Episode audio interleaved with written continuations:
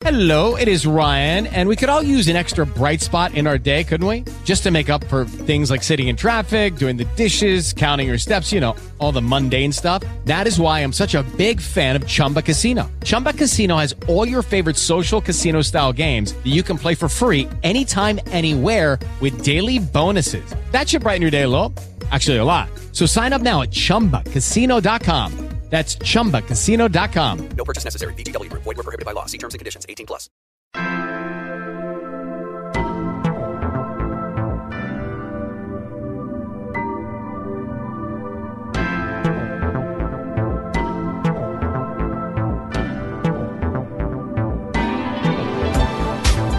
Welcome to the Philippe Matthews Show at thepmshow.tv. Named the Oprah of the Internet by Mark Victor Hansen, Philippe Matthews doesn't ask questions that are different. He simply asks questions that make a difference. The Philippe Matthews Show features entertainers, bestsellers, authors, thought leaders, change agents, and world class experts in the field of personal, spiritual, and professional development. An internet marketing entrepreneur, Philippe is the creator of the How movement, dedicated to teaching people how to move from the mindset of hope to the process of how. If you are ready to take your life to the next level, move from the mindset of why to the mindset of why not. Tune in right now to this latest edition of the Philippe Matthews Show and watch your life grow.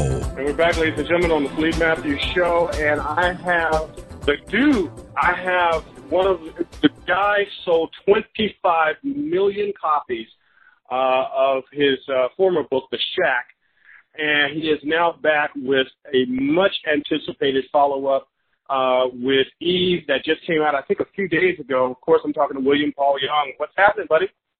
Hey, I think that 25 million figure includes, you know, black market copies in China or something. That's fine. I have I've, I have bought a few of those as well. Uh, Along with a few movies, right? along with a few. We need to talk about that because when you sell those many copies, especially this kind of book and this kind of genre, I think this is going to be a phenomenal movie, don't you think? Right. Well, you know what? It's in the can. They're in post production right now. So Oh, fantastic! um, it is, and they've got a stellar cast. It's it's not made as a low budget film at all. Lionsgate is the is the oh, house. Li- Lionsgate! I love Lionsgate. Well, that's great. Yep. And uh, Gil Netter is the producer. He did uh, Life of Pi and Marley and Me and Blindside. Sure. Um, Papa is played by Octavia Spencer. Um, Willie is played by Tim McGraw. Uh, Sam Worthington, uh, you know, of Avatar fame, is Absolutely.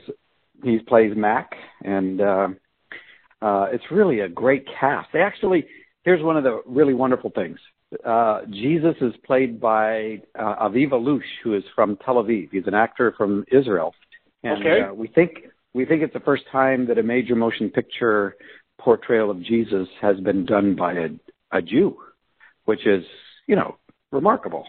Absolutely, absolutely. Well, this you can't be more you can't be more excited. I mean, uh, did you ever think? I mean, of course, we're going to talk about the book, but did you ever think you would wake up one day and, and be one of the best-selling authors in, in history? No, not even not even in my wildest imagination. I it wasn't on my bucket list. It, I wasn't in. I never intended. I never intended to do this. I mean, it wasn't intended to be actually published, and I knew nothing about that industry. Of course, I I read voraciously. I loved books all my life, but uh, Mhm. Writing writing was just something as a gift for friends and family. Who knew that anybody else would care about it? You know? Wow. Well, it's funny that you say that. Now, so where did you get? I know you have a, a love for words. I, I've read that and heard that in your interviews uh, many times. Uh, where, as a child, did this uh, great, brilliant mind uh, begin to develop and, and, and a love for words and writing? You are so nice. Uh, my my kids would so laugh right now. But they- they- they think, Dad, come on. So, um, you know what? I I had some real advantages growing up, uh, in a and some disadvantages. But I grew up as a third culture kid. I'm um, a year old missionary kid in the highlands of New Guinea inside a tribal culture. No technology, no nothing, and uh, so books was the way it became the doorway through which I could escape out of my world. And Mhm. um, and what was available were the classics, you know, for Hmm. for the most part. So I learned to write by reading the classics and um, books by you know Mark Twain and and uh, and then when I when I escaped a little bit out of that, I even got into like Edgar Rice Burroughs and Tarzan and you know John Carter of Mars and then the Hardy Boys and and then I found comic books. So you know it was definitely a a, a road up. That's that's incredible. So Yeah, but it was by, it was reading that I learned to write, and uh, being in a Oh. different culture, I think, helped a lot too. Okay, that's great. So, so the Shack, of course, you know, we're going to talk about Eve, but the Shack was like your, if you will, your breakout uh, uh, novel. It was your breakout piece. Why do you think that was that resonated so greatly worldwide? Ah, you know, and it and it resonated in in a group of people that that nobody in the publishing world really knew was there, and that is a lot of folks who were asking very human questions, and nobody was talking to them. Mm. um, whether they were coming from a religious background or they were coming from an anti-religious background. They still had the questions about loss and suffering and and and in the last number of years, the my tradition, which is evangelical fundamental Christian, um, most of the literature that had been produced was even as fiction was really propaganda. That is, Mm-hmm. it was a way to try to get people to make a decision or to accept propositional truths or something. And and it and it did not stir the heart. Uh, it, it might have engaged the mind here and there, but this what what the shack did and and I didn't see it coming because 15 copies did everything I ever wanted the thing to do. I did. I printed 15 copies at Office Depot because it was a Christmas present, right? And um but what it did is it gave people a language to talk about God in a way that wasn't religious, and it gave people permission to grieve their losses and that Mm. their stories actually mattered. So, and it did it across boundaries. It did it across cultures, um, religious boundaries, and um, it just became this international phenomenon that nobody anticipated. And um, so, yeah, a breakout in a in the most obvious sense. Absolutely. sense of humor. Yeah. Do you think that if you had made it a self-help book, it would not have had uh, the, the success uh, that it would have Of course. as a book? Yeah, of course. You know, you, the, even the best self-help books are built around stories. So if the story Sure. is good, you know, whether it's Jonathan Livingston, uh, Livingston Seagull or whatever. But, but yeah, if it if I'd have written it as nonfiction, um, nonfiction and fiction are quite different. Um, in that the purpose of nonfiction is to reduce space. That is, I'm trying to convince you that your space should look like my space Mm-hmm. and and fiction is actually creating space. It's like saying, "All right, I'm making this big space. You can walk into this space and hear whatever you need to hear, but that's going to be between you and your ability to listen." Because I'm not here to tell you something. I'm here to open up a space so that you can hear, and it's very Wow. respectful in that sense. I love that. I love that.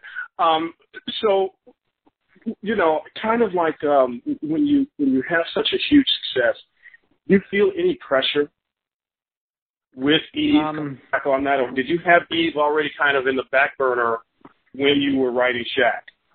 Oh, and, and remember, there's a book in between, and that's Crossroads, which is a Yes. it's a beautiful book. And and if I'd have, part of the beauty of the Shack is it's such a monster that you'd be kind of stupid to th- to to think you could do that again. You know? I mean, it's just so that wasn't the point of pressure. Let me tell you what was for, and it was very short lived because before I wrote the Shack, I'd already come to the place in my life where I'm very comfortable inside my own skin. It took a long time to get there, but my identity doesn't come from what I do. It doesn't come from being a writer or a published author or any of those kinds of things. I know who I am, and, Mhm. and my significance is who, is based in who I am, not what I do. So I can do anything. I can clean toilets, which is one of the jobs I was doing when I wrote the Shack. So, um, when when Crossroads came up as well, we didn't know the name of it. We I didn't even have a real concept for it, and the publisher wanted to um, to make a deal for one one novel. Um, and I and I told him like, really, uh, you know, there's really nothing here. I mean, we're talking smoke and mirrors at this point. And um, and they said that's okay. You'll have a year to do it. So, uh, so I checked with Kim, my wife, and my kids and my friends, and everybody's going like, yeah, do it. So I, all right. Well, two weeks after I signed the papers, I get a call from New York, and they say, well, Paul, seven languages have bought your next book. Wow. And I'm going like, wow. Did you explain to them that like there's nothing? They're just buying Fair. air, you know? And so, so in that moment, I kind of had a little freak out moment, and then and then I thought about it. And it didn't take long. It probably took an hour, and uh which shows how much healing. Because what takes me an hour now would have taken me six months, you know, 20 years ago. Mhm. And um, so I'm thinking like, oh my gosh, you know what? I don't understand the purposes of God. I grew up where you know I knew what God was doing, and I told everybody. And uh, but I don't. I'm not there anymore. It's way more relational and a mystery to me. And one of my constant prayers in my life is, please God, unless you unless you think it's absolutely necessary, please don't tell me what you're doing, because you know I don't want to be in charge because I know that if I take controls, you'll always give them to me, which doesn't end well. And um, so I'd rather not know. And and so I my prayer was uh, about this next novel, which turned out to be Crossroads, was you know if I get to the year point and nothing's there, and I kind of fall flat on my face in front of the world or whatever, I'm in. Mm, mhm. I'm in. I don't. I don't. So you made your peace with it already. Exactly. Yeah. And then, you know, and then four months later, the timing was right. Somebody let me use a place down at the Oregon coast. And I went down there and uh, for about a 75,000 word novel, I wrote 40,000 words in 11 days. My And, goodness. um, I know. Now, and, and me, four, wow. four and a half months. How did all- that all happen? Does, do you just channel this? Is this something that spirit just gives you? I mean, what is Yeah, your well- what is your process in that? Because that's pretty significant, forty thousand words in that period of time. I, you know, it is. And, but see, I didn't take the classes, so I didn't know you're not supposed to be able to do this kind of stuff. and um, uh, what happens is for me, because I am not a overtly disciplined kind of person. You know, if you grew up in the church, you know about a quiet time. I never was able to have one of those things. And uh, and and so the way that I write is like I gather bones and thoughts and ideas and I toy with them and I talk about them with friends and then there's a timing to it where it's like okay it's time to jump in the river. And when you jump in the river it just takes you downstream. And and you and you you most of the time you don't know where you're going exactly but that's part of the fun of the whole thing. Mhm. so when that happens and I'm in that river, it's just like this mad rush downstream where I just I relax and it just you know I I lose sight of you know everything else in Mhm. for that Mhm. period of time. I had this um and this will also resonate I think. I, I when the shack first came out and we were living in a little tiny 900 square foot place uh, so that I could walk over to the train to get to one of my three jobs. And and when it started taking off, and I didn't understand what this was, I didn't understand what it meant, and um, um, and what was going to happen. I didn't see any of that. But I I woke up at about two o'clock in the morning one morning, and which never happens to me. I sleep well, and but it was like one of those snap awake. Kim's sound asleep next to me, and I'm it's al- it was almost visual. It was almost like I could see a waterfall of creative ideas that was cascading right over top of me, and and just like for ten minutes at a time, one idea, and then it would morph into another idea, Mhm. and I'm sitting there for about I think for close to an hour before, which surprises me. It took me that long before the thought crossed my mind. I need to write this stuff down, and as soon as I had that conscious thought, the waterfall stopped. Mm. I've never heard I've never heard God speak audibly to me, but I've I've gotten pretty darn close.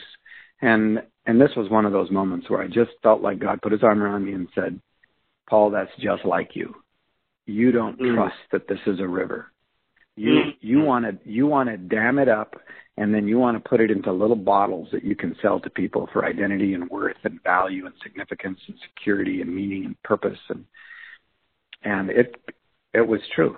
There was Wow. that piece of me that was still there, and it crushed me. And I I'm laying there just I'm just sitting there bawling and and I said I'm done with that. I I'm done. And as soon as I said that, the waterfall started for another hour before I fell asleep and I never Right. wrote the stuff down. But the the lesson in that for me was every time I work on something creatively or I'm in the confluence of what the day holds, I remember I'm in a river. This is a river. I don't Mm. have to I don't have to source it. I don't have to keep track of it. I'll write down ideas and thoughts when it's when it seems to be the right thing to do, but I don't Mhm. have to worry about whether it's the river's going to dry up and suddenly I don't know. That's so beautiful. That is so Isn't beautiful. that amazing? yeah, that it was is. such a gift to me. It, it absolutely was. Uh, it is. Uh, so, so do you now just? How do you how do you prepare for that or manifest that in a sense? Are you always in the river and in the flow, or do you have Well, to do certain things to put yeah. yourself in that Well, river? see, I think I flow. think we're always in it, and and the question is whether we whether we are aware of it or not. Um, you know, a lot of us we jump in the river and then we immediately start, you know, swimming upstream or grabbing boats or or looking for a looking for a dock to hold on. You know, because the, the fundamental issue with all of this is trust, just Right. like it is with all of life. It is, uh, are we going to take the risk of trust or not? And um, trust is the big deal. Um, everything else is control. Mm. Everything else is, you know, trying to find a way to secure an identity apart from the risk that's involved in trust Mhm. and um, and and and we just do that. So I think we're all in the river. I think the uh, the relentless affection of God surrounds us all, but God is so respectful of us and has such a high view of humanity that God will not take away from us our participation. Mm, I love that. I love that. Oh well, how many times in our lives has God come and says, "You know, you're so dumb and so stupid about these kind of choices that I'm going to make them for you." Right. No. Exactly. Never. No, he he stands there with with arms around me and says, "Yeah, he's a mess, but he's my mess, and, and he and I are in this together. So just so you know, he's he's mine." And and I so appreciate that. Although I there are many times I'd rather him make the choices so that I would have somebody to blame when it didn't go well. Mm-hmm, mm-hmm. sure. Speaking on that note, like a Yeah. great actor or actress uh, who who who takes on a particular role, uh, I have to ask you that as a result of writing these three amazing uh, contributions to to to uh, literature, did you find yourself uh, where there was a there was some piece of you in when you make this story up and you start to flow. How much of it is uh, William Paul Young in the sense that there's a part of you uh, that's in here telling the story through these Oh, there's a character. there's a lot of it, especially in the shack. The shack is Okay. incredibly autobiographical. Okay, okay. Um, yeah, and and I am Mackenzie, but I'm Missy too, and uh, and that has to do with you know a history of uh, sexual abuse in the tribal culture and in boarding school and all that Mm, kind of stuff. mhm, And mhm. and so a woman from Nashville put it the best. She said, you know, I don't know who you are, but my sense is that Missy represents something murdered in you as a child Mm. uh, probably your innocence, and Mackenzie is you as an adult trying to deal with it. And uh, I showed that to Kim, and she said, "Boy, she nailed it," which is Mhm. which is true. I mean, we've had losses in our lives also, but but um, so I'm embedded deeply uh, autobiographically within the shack. Crossroads, again, I'm I'm in there, um, not to the degree. Um, the main character in Crossroads is rather a despicable human being and and I definitely had some of those traits, but I built Tony around um, some other folks that I that I know and uh, as well. Mhm. So um, that that one was um, I think is a better crafted story and not not nearly so mine. Um, the shack, you know, Mackenzie's weekend actually represents about an 11 year uh, process in which I had to dismantle pretty much uh, everything that I understood about um, what I believed about God and what I believed about myself as a human Mhm. being, and Mhm. um, but I squeeze it into a weekend, you know, and that's uh, so there's some elements of it that just um, are too are too crushed in that, but but still, it, it accomplished what I wanted, and that was a gift for my kids to help them understand my journey and how I see things. Mhm. Um, Eve, Eve is a, a little bit different again um, because I'm I'm not dealing with a generalized question like the goodness of God and the problem of evil, which is Mhm. what the shack is about, or how does grace or change get into the world of someone who doesn't want it, and that's crossroads. Mhm. But Eve is saying, and this is and this is why Eve was so arduous for me. I, I'm working on a specific narrative, particularly Genesis two and 3 Mhm. but I want to tell that narrative inside of a real piece of fiction, and to do it in such a way that it remains accessible to a teenager, and Mhm. um, Mhm. and yet be true to the themes that are have been there for you know through the centuries and the Mhm. scholarship that's been a part of that. So and the text itself, and and so it became a really different what a dance. different journey. Oh my gosh! And the hard part was to not turn it into propaganda, to to to allow it to have its own voice as story, and Mhm. yet cohere with uh, with the scholarship, which I and I think I I accomplished it. I do. Mhm. Um, I am thrilled with the outcome, but it it was tear your hair out difficult uh, to. have you had any pushback other than perhaps it was within your own self? But have you had any pushback from anyone who says, "Oh, you shouldn't even touch this kind of text. This is very sacred." And Yeah, of course. you, Of yeah. course. And yeah, and when people read it, they're so attracted to it and so surprised because we have learned to assume our narrative of Genesis 2 and 3 and it has so dominated us that we can't even read the English text correctly. Mhm. And um and so yeah, it's it's surprising people, but at the same time anybody who comes from a damaged history and has been um and whether it's men or women, but particularly women who have been crushed by the narrative of Genesis, and a lot Mhm. of them have.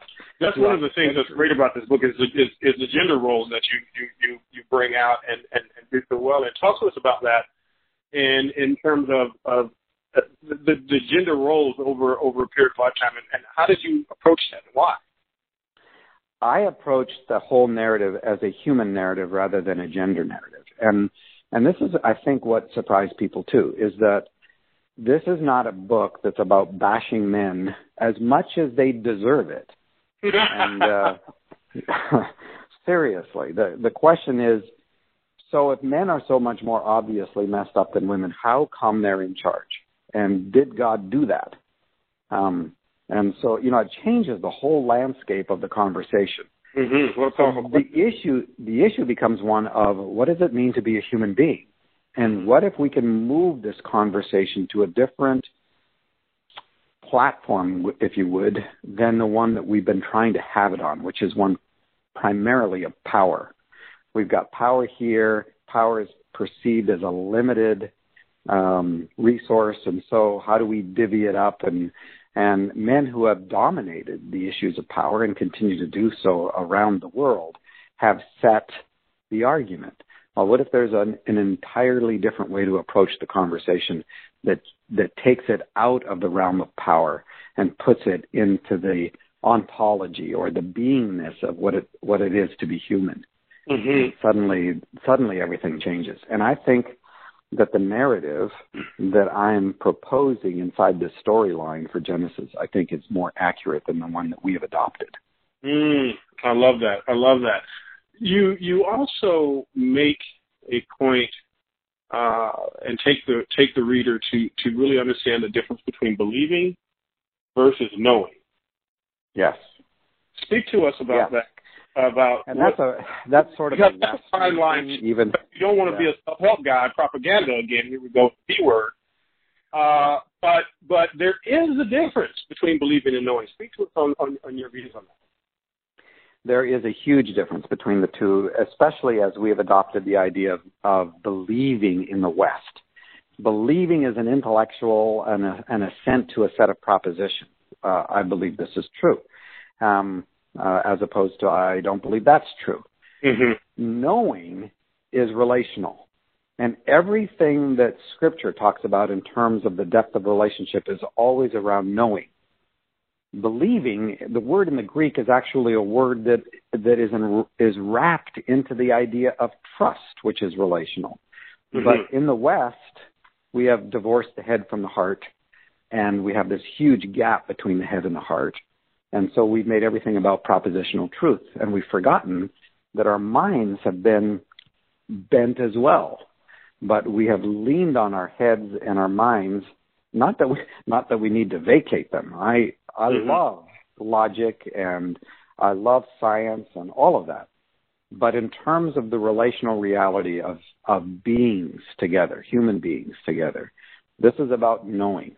It's not that I that I believe that my ch- my grandchildren exist. When I'm face to face with one of my grandchildren, the knowing that I have for that child and they and they for me is absolutely unique. There is nothing that will compare to it mm-hmm. um, mm-hmm. throughout the planet or throughout eternity. That's and, yeah. and, and as they expand, sure, as they expand as a human being, that knowing will expand. And I think it's not love that grows in our hearts. Um, maybe a romantic definition of love, which I think is mostly illusion. Mm-hmm. Um, but I think true love is totally integrated and based upon knowing. It's it's knowing that actually increases. And um, I think that's part of what's problem with our Western. It's standing in yeah. your. Yeah, absolutely. Okay. So, so some of what's wrong with our Western theology is that we think believing in God is to make him even more distant, more unapproachable, more watching from the infinite distance of a disapproving heart. None of our relationships are like that. The mm. more you get to know someone, the more you're overwhelmed by the sense of who they are and mm-hmm. the mm-hmm. profoundness mm-hmm. of that and at the same time, you know, in human relationships, also that that means that we can be impacted by the devastation of our ability to choose to be destructive. And um, but again, it's it's about knowing. When you know someone and you know that they know you, you are at home. So let me ask you this, and you, you kind of alluded to it earlier, and that is,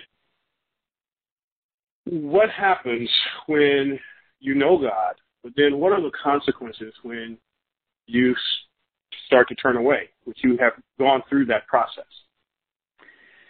Yeah, well, and see again, we're not talking about knowing as as being able to embrace the totality of the being of God. That is not a possibility. It's not even a possibility of knowing another human being to that degree. Okay. You know, if if if if you if you enter into a relationship, you enter into a mystery and you lose control. I mean, mm-hmm. ask any married man who's honest, right? right. So when we're talking about God, we're talking about entering into a profound mystery that continues to expand and grow and deepen, oftentimes too deep for words. And that's true for our human relationships as well. We try, we struggle and look for words, and I think that's why we need poets and songwriters and artists who help us find a way to craft language for the kind of depth of of meaning and purpose and relationships that we have. Mm-hmm. In terms in terms of our relationship with God, that's the only way we're going to know who we are. And this if we're face to face with God, we begin to understand the way God sees us, which is the truth. And as we turn our face away from God, it creates a darkness that then begins to be the place from which we see everything, including our relationship with God. Mm-hmm. And that's the devastation of the human heart mm-hmm. that we mm-hmm. have turned away. And the Genesis story, part of the beauty of it is it's it states it with clarity. And and it gives us actually the answer for why men are so much more screwed up than women. It's because in the turning, even though the woman turns away from God, which is devastating, and at least she turns to a relationship. And that's what it mm. says. Your turn your turning will be to the man and he's going to rule over you. And that's not saying and that's a good thing. It's saying That's the devastation of the turning. You're going to look to a man. You're going to say, give me identity, worth, value, significance, security, meaning, purpose, destiny. You're going to require of, of this human being something that they are incapable of producing. And mm-hmm. when you trap, when you trap shame in a set of relation, uh, expectations like that and they cannot produce it, you're going to get fight or you're going to get flight. Mm-hmm. And but at least she turns to a relationship. There is something that is fundamentally relational, and part of the beauty of what women do in this cosmos is that they call us back to the truth of relationship. And because God is a relational being. And so that is essential to us. In the storyline, the man doesn't even turn to a relationship. Mm-hmm. He turns to the he turns to the ground and the works of his hands. Mm-hmm. And he looks mm-hmm. to the ground and says, You give me identity, worth, value, significance, security, meaning, purpose, destiny. And now territory and property and work and the works of our hands becomes the way that we compete and compare and contrast. We create wars out of it. We treat other human beings as property.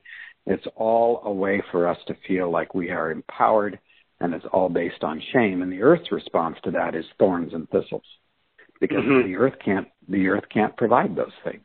Mm-hmm. And the call of the gospel then, in the face of Jesus, as it were, when we see things with clarity, is to return, to turn away from the devastation of the lies that we have propagated and encircled ourselves with, and to turn and face the light. And, and then to know in Jesus the truth of who we are, the way that is the truth when people read this book, what do you want them to walk away with? Hmm, great question. And I have no idea. Um, well, part of it is is because everybody comes with their you know their own set of experiences in history, and the the particular way that I write is very layered. So one layer will impact one person, while an entirely different layer another. Or that person can read the same thing a month later and hear totally different things because they've moved. And mm-hmm. um, so, uh, you know, I, I think if there were some general uh, hopes and desires with regard to what people walk away with, one is that they have a sense that God has such a high view of humanity compared to the religious, especially Western evangelical, you know, Christian mm-hmm. uh, religious theology, which I still identify myself with, by the way. And uh, but um, that that we have such a devastated view of humanity, and uh, and and so we begin with the idea that that humanity is separated and and um, depraved, and you can't build anything on that. If that's the truth of our being, then we really have no hope. And um, so part of that is to say, look, we've got we've got to have a conversation about what it means to be human, and and get away when it deals with the gender issue. We've got to get away from the polarization of our definitions of masculinity and femininity, and begin to recognize that the entire spectrum of the character of God is revealed in human beings. Mm-hmm. Yes, biology, biology makes a difference. It does. Um, it's part of what we bring to the table. But there are so many elements and facets of the character of God that are truly, we've defined them in either masculine or feminine terms, but they are truly human. Mm-hmm. Um, mercy, mercy. Mercy is a much more uh, feminine understanding within the context of the scripture itself. The word mm-hmm. mercy mm-hmm. is the same root as the word womb, and um, and it, it is it is part of the maternal nature of God. But I want that in my life. I want to be a person of mercy. I want to be a gentle man. I want to be pure at heart. And guess what? I found out when Jesus turned, when I turned my face to Jesus, I found out that by nature and design and by original creation, I am a man who's pure of heart. I am mm-hmm. a man who is gentle and kind. And I am furious at the devastation that we have done one to another. Absolutely. And I am a merciful being. Uh, in your, you had a recent blog entry about uh, a particular word, and Don't think I don't follow you. I do. Um, and and that word uh, you revealed was responsibility. Responsibility, yes, not in the Bible. Yeah, that was just fascinating to me. So I have to ask you that question. What is responsibility? What is your definition and understanding of responsibility? Why do you think it's been omitted from the Bible? Well, be, because the way that we've defined it now and adopted it into our religious frame of reference, which is highly the same as the secular performance orientation of uh, the white Anglo-Saxon Protestant or whatever, and uh, the work ethic. But it's it's some external set of expectations that define you as a human being as either good or irresponsible, right? Either you're responsible or you're irresponsible. But the word itself doesn't exist in Scripture, neither the Hebrew Old Testament nor the Greek New Testament. And and I in my blog, I proved it. I used the most common scholastic tools to say it's not there. It has snuck into some English translations but a lot mm-hmm. of things sneak into the English translations mm-hmm. because people bring their own paradigms to the translation work. Now, the scriptural idea is is fundamentally relational. Our concept of responsibility is fundamentally not relational. Um, it is something from the outside in. So the scripture always talked about that whole area as an ability to respond, not a responsibility. And there's a huge difference. That says that in my life, as I face the things that I'm going to face today, and tomorrow the things I will face tomorrow, that I, because of who I am, and because of the presence of God in my life, the presence of the Holy Spirit in my life, the presence of, of Jesus and the Father in my life, mm-hmm. I will have an ability to respond. There is not a precast set of things and formulas and principles that I need to adhere to so that I know what the right thing to do is in a given moment. It's Mm. going to come from the inside out rather than from the outside in. And there's going to be a coherence in terms of the way of my being matching the truth of my being. And the truth of my being is some of the things that I said earlier. I'm a child, but I'm a man who is pure of heart. So the way of my being is going to match that, but it's going to come from within me not some form of external definition of responsibility. Like um, as a man, you are responsible not to be involved in pornography. You know, you're not going to deal with the issue of pornography by some external law. Mhm. That's going to be a temporary, you know, something that you're going to just uh, either need an accountability group or something. But at some point, it'll fail you. Mhm. If you know who you are, then you will live in a way that matches who you are. And that comes from the inside out. You will have Absolutely. an ability to respond. That's a whole different thing. That's moment by moment, daily living in a world of trust um, with a God who's involved and with you. And um, so that's some of that frame of reference for that that conversation. Love that. Um, what is your what is your process? You take notes. You you kind of have ideas. When, I know this is not your last book. I know you're going to be working on many many more. Um, what is your process now? Now that you are a successful uh, author and writer, um, has your process changed over the over the years? No, you know, no, it hasn't. Um, Really? Yeah, it hasn't. I mean, That's I've gotten, surprising. I'm a, I'm a better writer than I used to be, uh, but but that's just maturing and and getting older and and working with words and crafting what you do. Um, so I think that you know there's a progression in terms of the skill, but that's just because you work at something. Mm-hmm. But in terms of the process itself, nah, it's pretty much the same. It's you know I'm and who knows if I'll write anything. This is the part of the beauty of this is that I don't have to, uh, and I'm not talking about because I have uh, financial freedom not to. That's that's never been the issue. Um, I when we had nothing, I knew that that the opposite of more was enough. I, I learned that having nothing, that the opposite of more is enough, and we always had enough. And um, so I'm I'm comfortable with not that not being a driver. So identity is not a driver for me. Security is not a driver for me. So I I get to just continue to be who I was already becoming, and Mhm. And that involves you know the process, which is which is a very wonderful place to be because I I know that a lot of folks they don't feel any of that freedom yet. They are mm-hmm. absolutely driven by by something, by some expectation or thinking that something's going to fill that emptiness inside their heart and mm-hmm. that they're going to finally achieve something that gives them identity or worth or value or significance mm-hmm. or security. And it, and it's not. Um, this is a this is a I could be dead by tomorrow. I'm I'm not going to waste my time trying to figure out huge massive agendas on on on how to how to get more.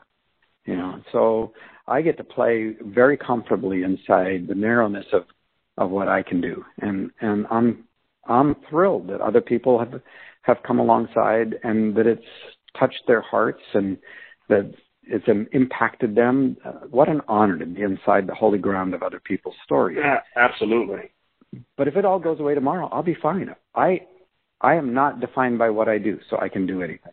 And if if that means at some point I'm cleaning toilets, that's what it means.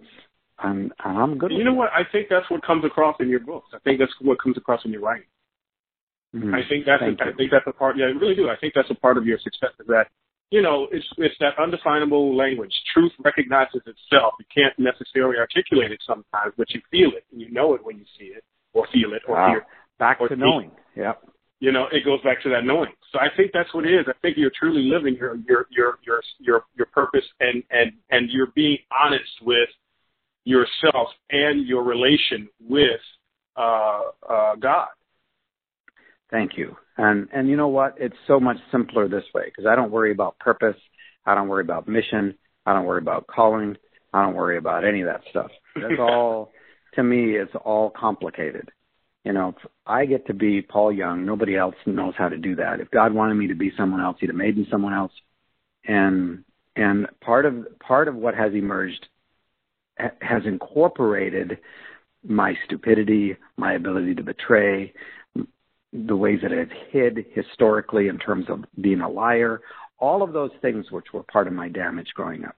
Mm-hmm. Having to work that stuff out has now become part of what I get to present or craft or articulate or creatively express. And um, that's see that's the beauty of a God who who actually is respectful climbs into the middle of our stuff with us and changes things that are dead into things that are living mm. and turns something horrendous like a cross into an icon and a monument of grace.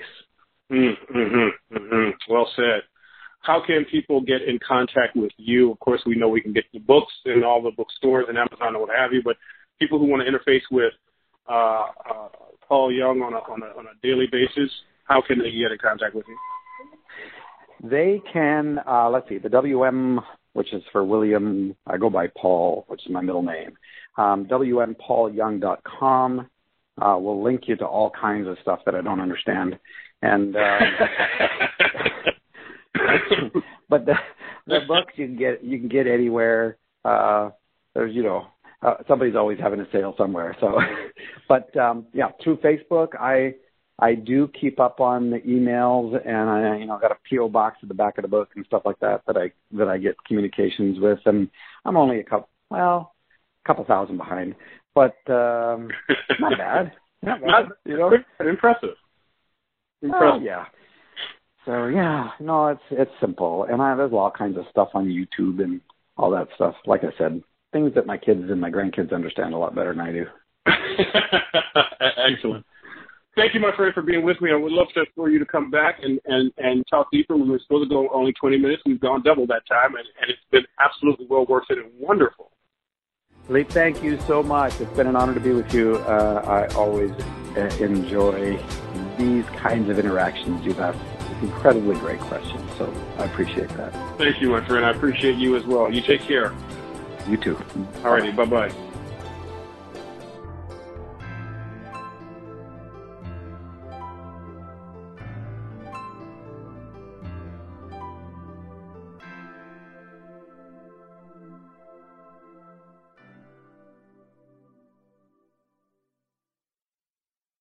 With the Lucky Land slots, you can get lucky just about anywhere. This is your captain speaking. Uh, we've got clear runway and the weather's fine, but we're just going to circle up here a while and uh, get lucky. No, no, nothing like that. It's just these cash prizes add up quick. So I suggest you sit back, keep your tray table upright, and start getting lucky. Play for free at LuckyLandSlots.com. Are you feeling lucky? No purchase necessary. Void where prohibited by law. 18 plus terms and conditions apply. See website for details.